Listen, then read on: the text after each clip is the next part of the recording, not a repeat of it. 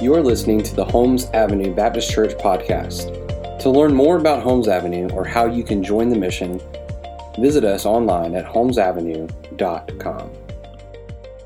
Today is your first time or first time in a while with us. We have been journeying through the book of Habakkuk over the last several weeks and uh, today, you've joined us on the next to last week of this series as we are uh, finishing up next week before jumping into our Advent series. Can you believe that it's almost time for Advent? it's crazy, right?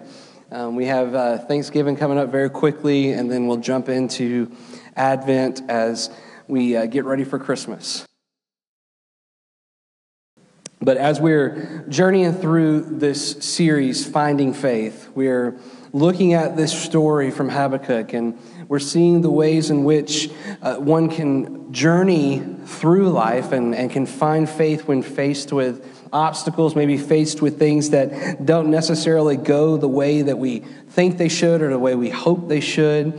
Uh, so far in this series, we've seen how God is sovereign and that his justice is, is better than our own. And because he's sovereign, sometimes things happen that we don't understand, but we walk in submission to him and, and be faithful, and our faith grows, and we find faith as we go through these things.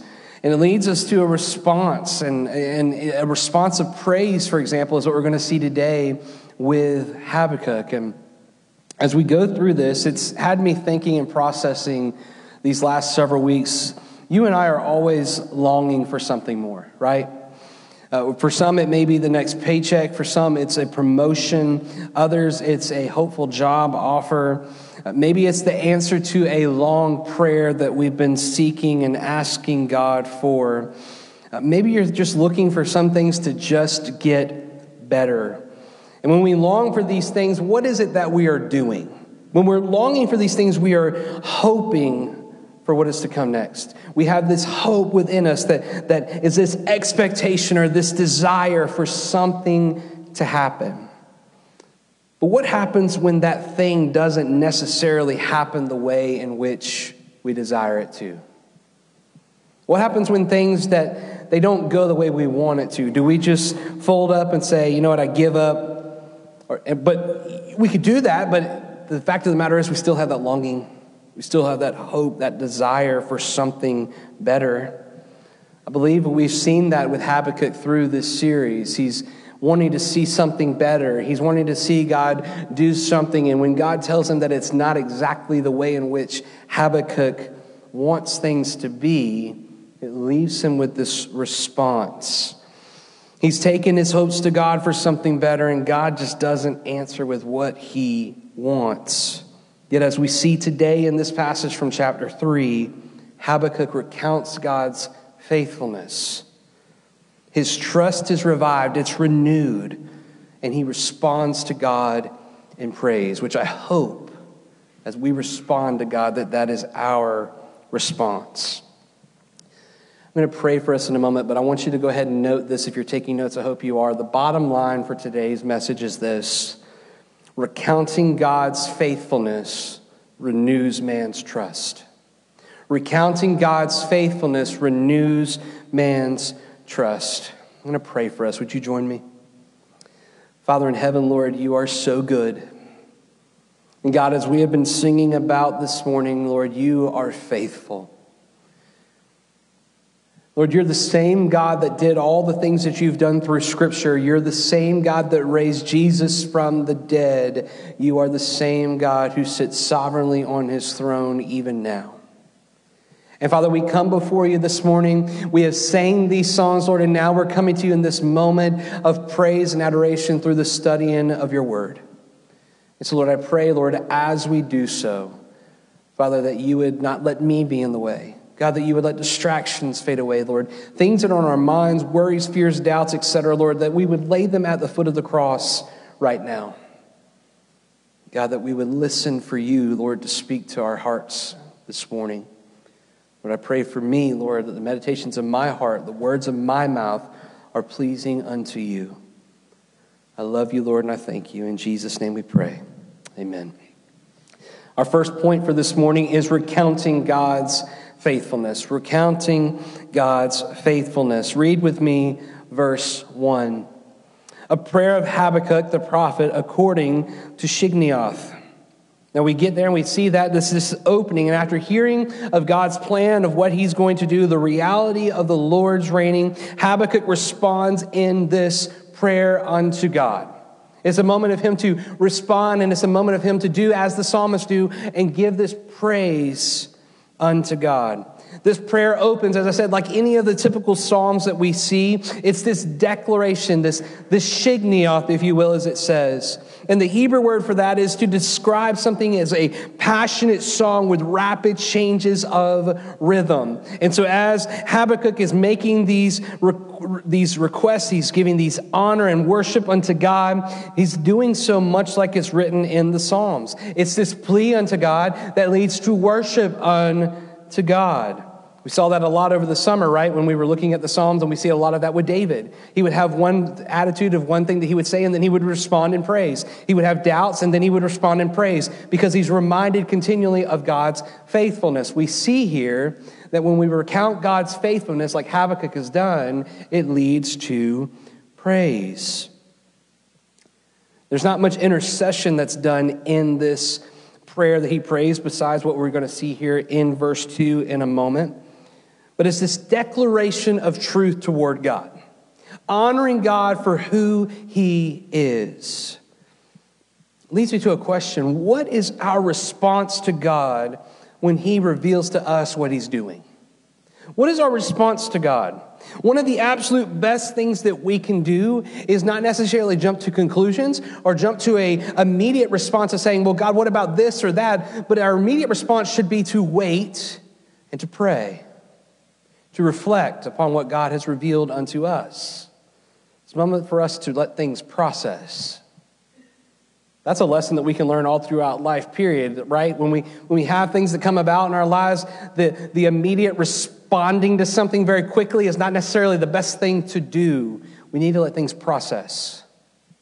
We need to think through things. And here in this moment, we can see that when God reveals something to us, we need to respond after reflecting and praying. Verse 2 reads, O Lord, I have heard the report of you, and your work, O Lord, do I fear. In the midst of the years, revive it. In the midst of the years, make it known. In wrath, remember mercy.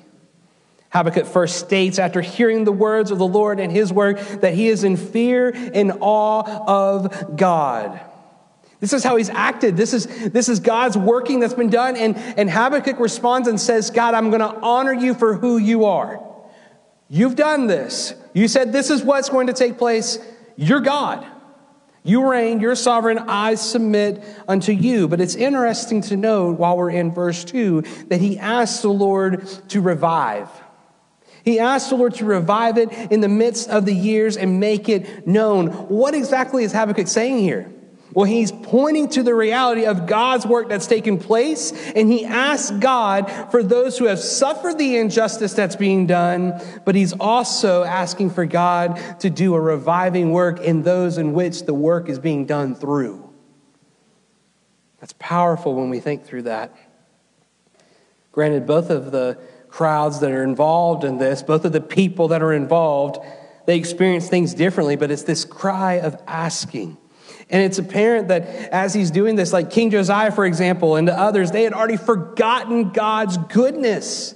They had already forgotten God's promises. They had already forgotten that God is sovereign. So Habakkuk is saying, God, revive it. Revive it, Lord.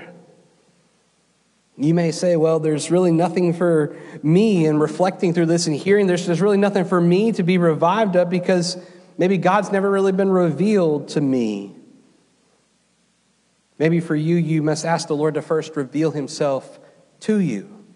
For those of us who God has revealed himself to us, we are his children. Maybe we feel like we've just kind of gone astray, or maybe our walk is just very stale, if non existent at all. It's a moment for us to pray, God, revive it in me. Notice also that he asks the Lord to reveal what he's done and what he will do. What do you mean, Bryan? I don't see the word reveal there. Well, when he says there, revive it, the middle of verse 2, in the midst of the years, make it known. He's asking the Lord to reveal it to the people. Lord, in the midst of what you're doing, reveal yourself. Revive those that maybe have gone astray, that are just not doing well. Lord, reveal it to those who don't even know it. And in the midst of doing all of that, Lord, he asks the Lord to remember that last part of verse 2 in wrath, remember mercy. Remember last week as we were studying through this, Pastor Walter preached on the justice of the Lord. And, and the whole idea and concept of that is that God is reigning. He's sovereign. He is, he's powerful. He rules over this world, and his justice is the period, the end all be all. God is just. And in that, because of sin, those who are not his people, he pours out his wrath. But even here in this moment, Habakkuk is asking God, in wrath, remember mercy. Remember, Lord, that you are merciful. Remember, God, that yes, you are just, but you are merciful, you are gracious, you are kind, you are loving. Remember that to your people. He's pointing to the reality that there will be each of these things as the Lord's work is revived among both sets of people. Habakkuk is asking God to show his mercy despite all these things that are taking place, which led me to ask another question as I was studying. What do we ask when we're praying about these kind of things to God? What do you mean, Bryan? Maybe it's something like, Oh Lord, in the midst of the turmoil we see in our world, make your way known to all, those who are doing good and those who are doing evil, and show your mercy. Maybe it's another prayer of, Father, I haven't been faithful to you, although you were most faithful to me by giving Jesus in my place for my sin. Father, remember and revive me. Remember your mercy, O God. See, because we must recount God's faithfulness unto us. He's always been faithful, He always will be faithful. And in doing so, as we recount those things of God, we recount his faithfulness unto us, we must then, number two, rejoice in renewed trust. Rejoice in renewed trust. And as we go through these verses here, we see Habakkuk describing God's movement, his leading people from Mount Sinai to the promised land, and all throughout, doing all of these things, God's glory is revealed through the events that took place all through the Old Testament, leading up to this point of what Habakkuk is referring to. What do you mean? Look at the verse part of verse 3, 3a. God came from Teman, and the Holy One from Mount Paran, Selah. Teman is defined as south, and Mount Paran is the area northeast of Mount Sinai. And so when we're thinking about this, remember the Exodus account, okay? The, the big example of God coming in and fighting for his people. Why is Habakkuk pointing that out? Well, just as God was with his people leading them then, he will do the same now. He uses that term Selah. Uh, it's almost this pausing moment where he catches a breath in his prayer to continue on to God. And then we jump into the second part of verse 3. His splendor covered the heavens, and the earth was full of his praise. See, these descriptions, they point to what is defined as a theophany. What is a theophany, Bryan? It's an appearance of God unto his people. And as stated, we see a lot of this in the Bible that shows God's splendor that covered the earth. Where else in the scriptures have we seen something that describes that of the heavens and the earth? Well, when you open the pages of Scripture at the very beginning, when you get past the table of contents, you get to Genesis 1 1. In the beginning, God made the heavens and the earth. We see it in the creation account. Heaven and earth, they point to this entirety of God's creation. Habakkuk continues in verse 4 His brightness was like the light, rays flashed from his hand, and there he veiled his power. See, this theophany description of what's happening here, it's incredible the brightness, the glory of God. It's like light rays that come flashing from his hand. His power is veiled, it is hidden. This incredible description of the holy God and the power of his glory. Do you remember towards the tail end of Pastor Walter's message last week? He pointed to Revelation 21 when the new heavens and the new earth will be established. What a glorious sight that will be for us. Zach, I've got to put you on the spot here, man. This morning, Zach's social media, he posted, and I don't remember what the clip was from, but it's a sign from this movie, and, and the, the, the, the sailors are there, and he's, they're looking through, and they're like, What do you see? And then there's a little picture of the book of Revelation's opening page, and then the guy just has a big smile on his face, and he says, Home. See, when we look at that, we see this picture of what is to come for us. We see home. And when we see home and we see that reality, we have to understand that this glory that's being described here is what we're going to engage with and see and be around every waking moment. There's no concept of time for eternity. It will go on and on and on, and we will be there in God's glory. We will worship Him over and over and over. There will be no pain, there will be no death, there will be no sin. His glory will be the light of the day. We'll experience it over and over and over. And what a day that is coming for us, church. What a beautiful day. Let's look at verses 5 through 7 together. Before him went pestilence, and plague followed at his heels. He stood and measured the earth. He looked out and shook the nations. Then the eternal mountains were scattered. The everlasting hills sank low. His were the everlasting ways. I saw the tents of Cushan in affliction. The curtains of the land of Midian, of Midian did tremble. See, these verses here together, they, they take God's glory and it points to the demonstration of God's power. Habakkuk's pointing to the power of God and the way in which he fights for and delivers his people. The Israelites, I mentioned, I mentioned the Exodus account, they were slaves and oppressed in Egypt. What did God do? He rescued them. He came and fought for them. He sent plagues. He sent pestilence to their aid for deliverance. There in verse 6, the standing of God and the measuring of the nations. It's this picture of this sovereign king that is ruling and looking out upon all of his dominion. It's all God's. When we get to verse 7, it shows the third person narrative change to this first as Habakkuk describes the trembling of Cushan and Midian, Midian in the sight of God's power and glory. It all points to this demonstration of God's power. And when we recount God's faithfulness and we see the understanding of his power and the work in which he does for his people, what does it do? It leads us to rejoice in this renewed trust in him, reminding us constantly being filled over and over with this goodness, this reminding of what God has done. Verse 8 Was your wrath against the rivers, O Lord? Was your anger against the rivers?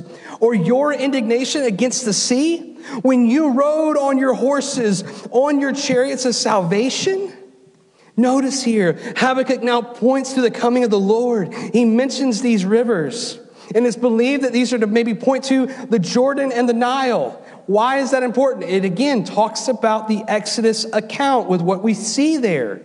This isn't to say that God's wrath is actually against the rivers, but it's about pointing to God fighting for his people. His anger and his wrath will be directed against those who were not his people. Aren't you glad you're God's people? Verses 9 through 12. You strip the sheath from your bow, calling for many arrows. Selah. You split the earth with rivers. The mountains saw you and writhed. The, the raging waters swept on. The deep gave forth its voice. It lifted its hands on high. The sun and the moon stood still in their place. In the light of your arrows as they sped, at the flash of your glittering spear, you marched through the earth in fury. You threshed the nations in anger.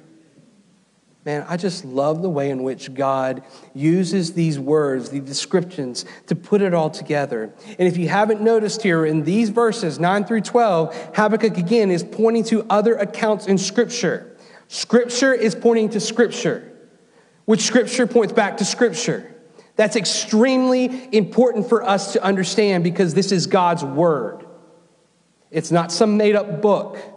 When Scripture points to Scripture, it again points to who God is, what He's done, and it again aids in the truth of His Word.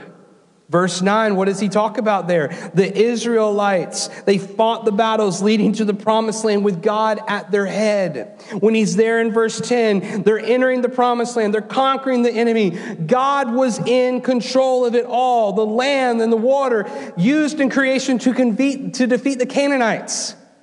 If you want to jot this in your notes to go and look at later, write the words Judges chapter 4 and 5.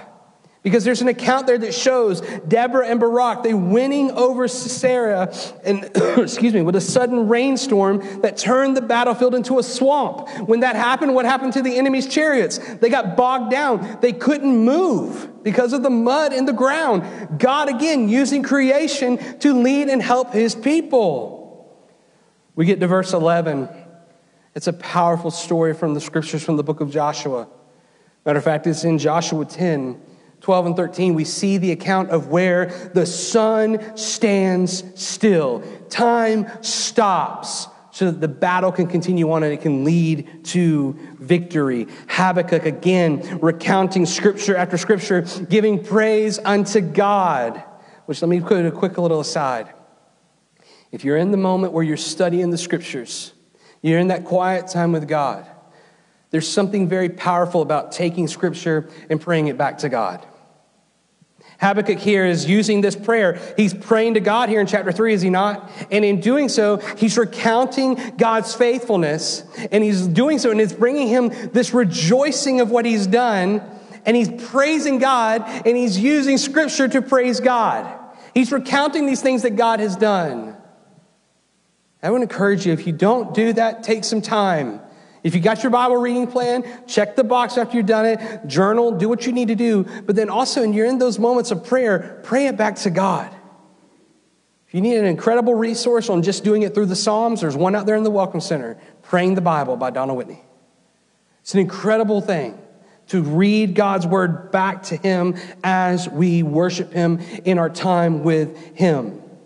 There in verse 12, what's he talking about? God marched through Canaan like a farmer threshing grain, and in turn, his people claimed their inheritance.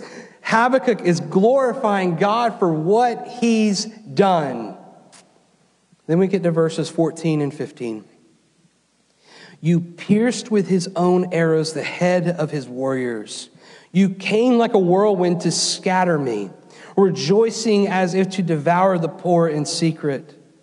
You trampled the sea with your horses, the surging of mighty warriors. These verses most likely point again to that Exodus account showing the power of God fighting for his people against those who oppose them. And, and, and, as we read through that, we know it's one of the greatest accounts of God doing that for his people. And I look at this recounting of God's faithfulness as Habakkuk has done through this passage. And it's lead me to see that Habakkuk has this renewed trust in God. Remember, the opening of this book, he's crying out to God and he's asking God to do something. And God says that, wait, I'm going to actually use the Babylonians, these horrible people, to come and accomplish my plan. They're going to be used for this purpose.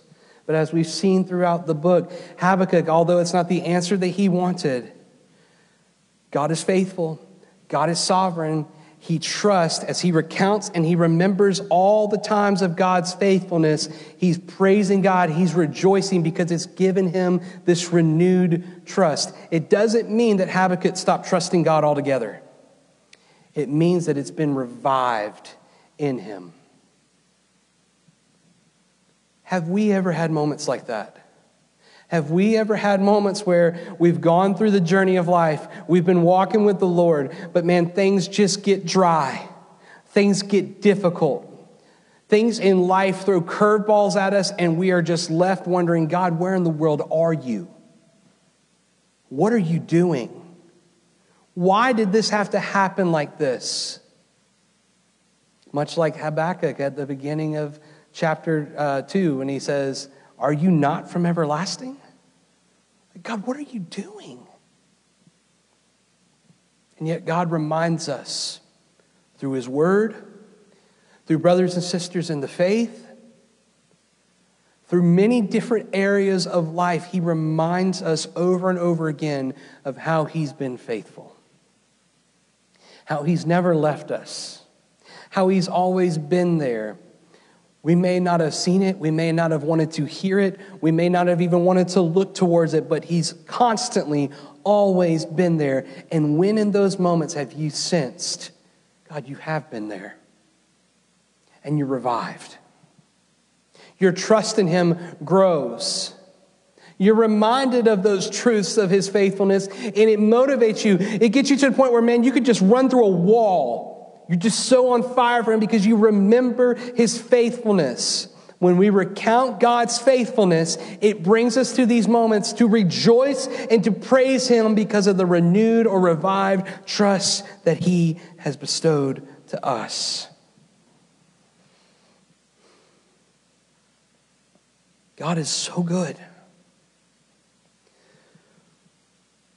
The best way for us to revive renew that trust is to continually recount God's faithfulness, much like Habakkuk has done, recounting what God has done in Scripture.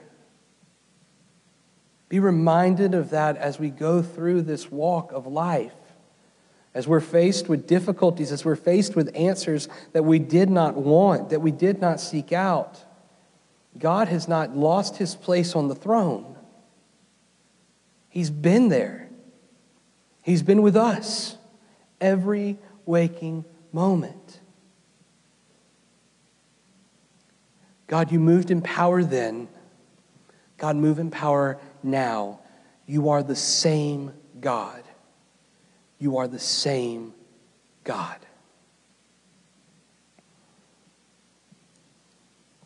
Maybe you're here today and you're or you're listening online and you say, you know, I don't have much hope in anything right now. Maybe you've been wrestling with finding hope in the things of life that honestly, no matter what you do with it, it leaves you absolutely hopeless. You need hope that's eternal and that's life giving, and that is only found through Jesus Christ.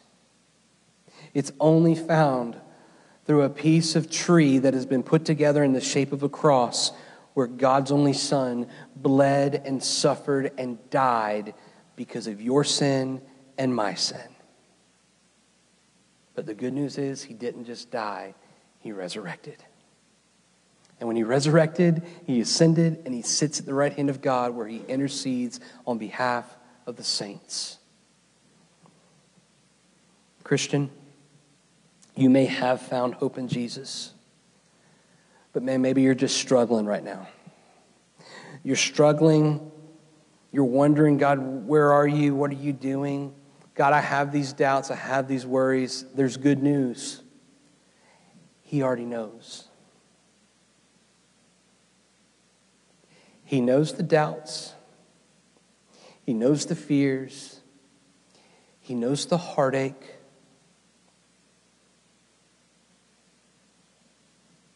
Why does he know? How does he know? Because he's the God that knit you together in your mother's womb. He's the God that loves you. He's the God that is ever present with you through every bit of the journey that you're going through.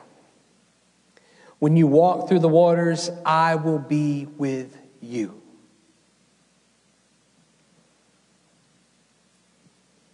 He knows your doubts. He knows your questions that you're too afraid to ask. But here's the beauty of it all He wants you to trust Him. He wants you to trust Him with those doubts, He wants you to trust Him with those questions. He wants you to remember that when you recount His faithfulness and what He's done, it renews your trust. It's that bottom line again recounting God's faithfulness renews man's trust. So I ask you today, before we sing this song, is there things that you're holding on to that you're questioning, that you're wrestling with, that you're too afraid to ask? Ask. Is there things that you're just so concerned with that you're worried about that you don't know what's going to come next? Trust. Are you at the point where you just feel hopeless and you need help to see what can come next? Take it to Jesus. As the team sings this last song, Your will be done I pray that's the cry of our hearts. I'm going to be down here worshiping alongside of you, but that doesn't mean that you can't come forward and ask for prayer. Maybe you just need a hug and you just need to say, Pastor, I, I need help. Whatever it is, here for you. Pastor Walter's in the back. We're here for you. We want to help you. But please remember to recount his faithfulness so that your trust can be renewed. Let's pray. Lord, I thank you that we have the truth of your word that we can constantly go to, that we can flip through the pages of the Old and the New Testament and see the beautiful reality of how you have constantly fought for your people, that you have always reigned supreme that you have always been there every waking moment, even when it feels like you're not.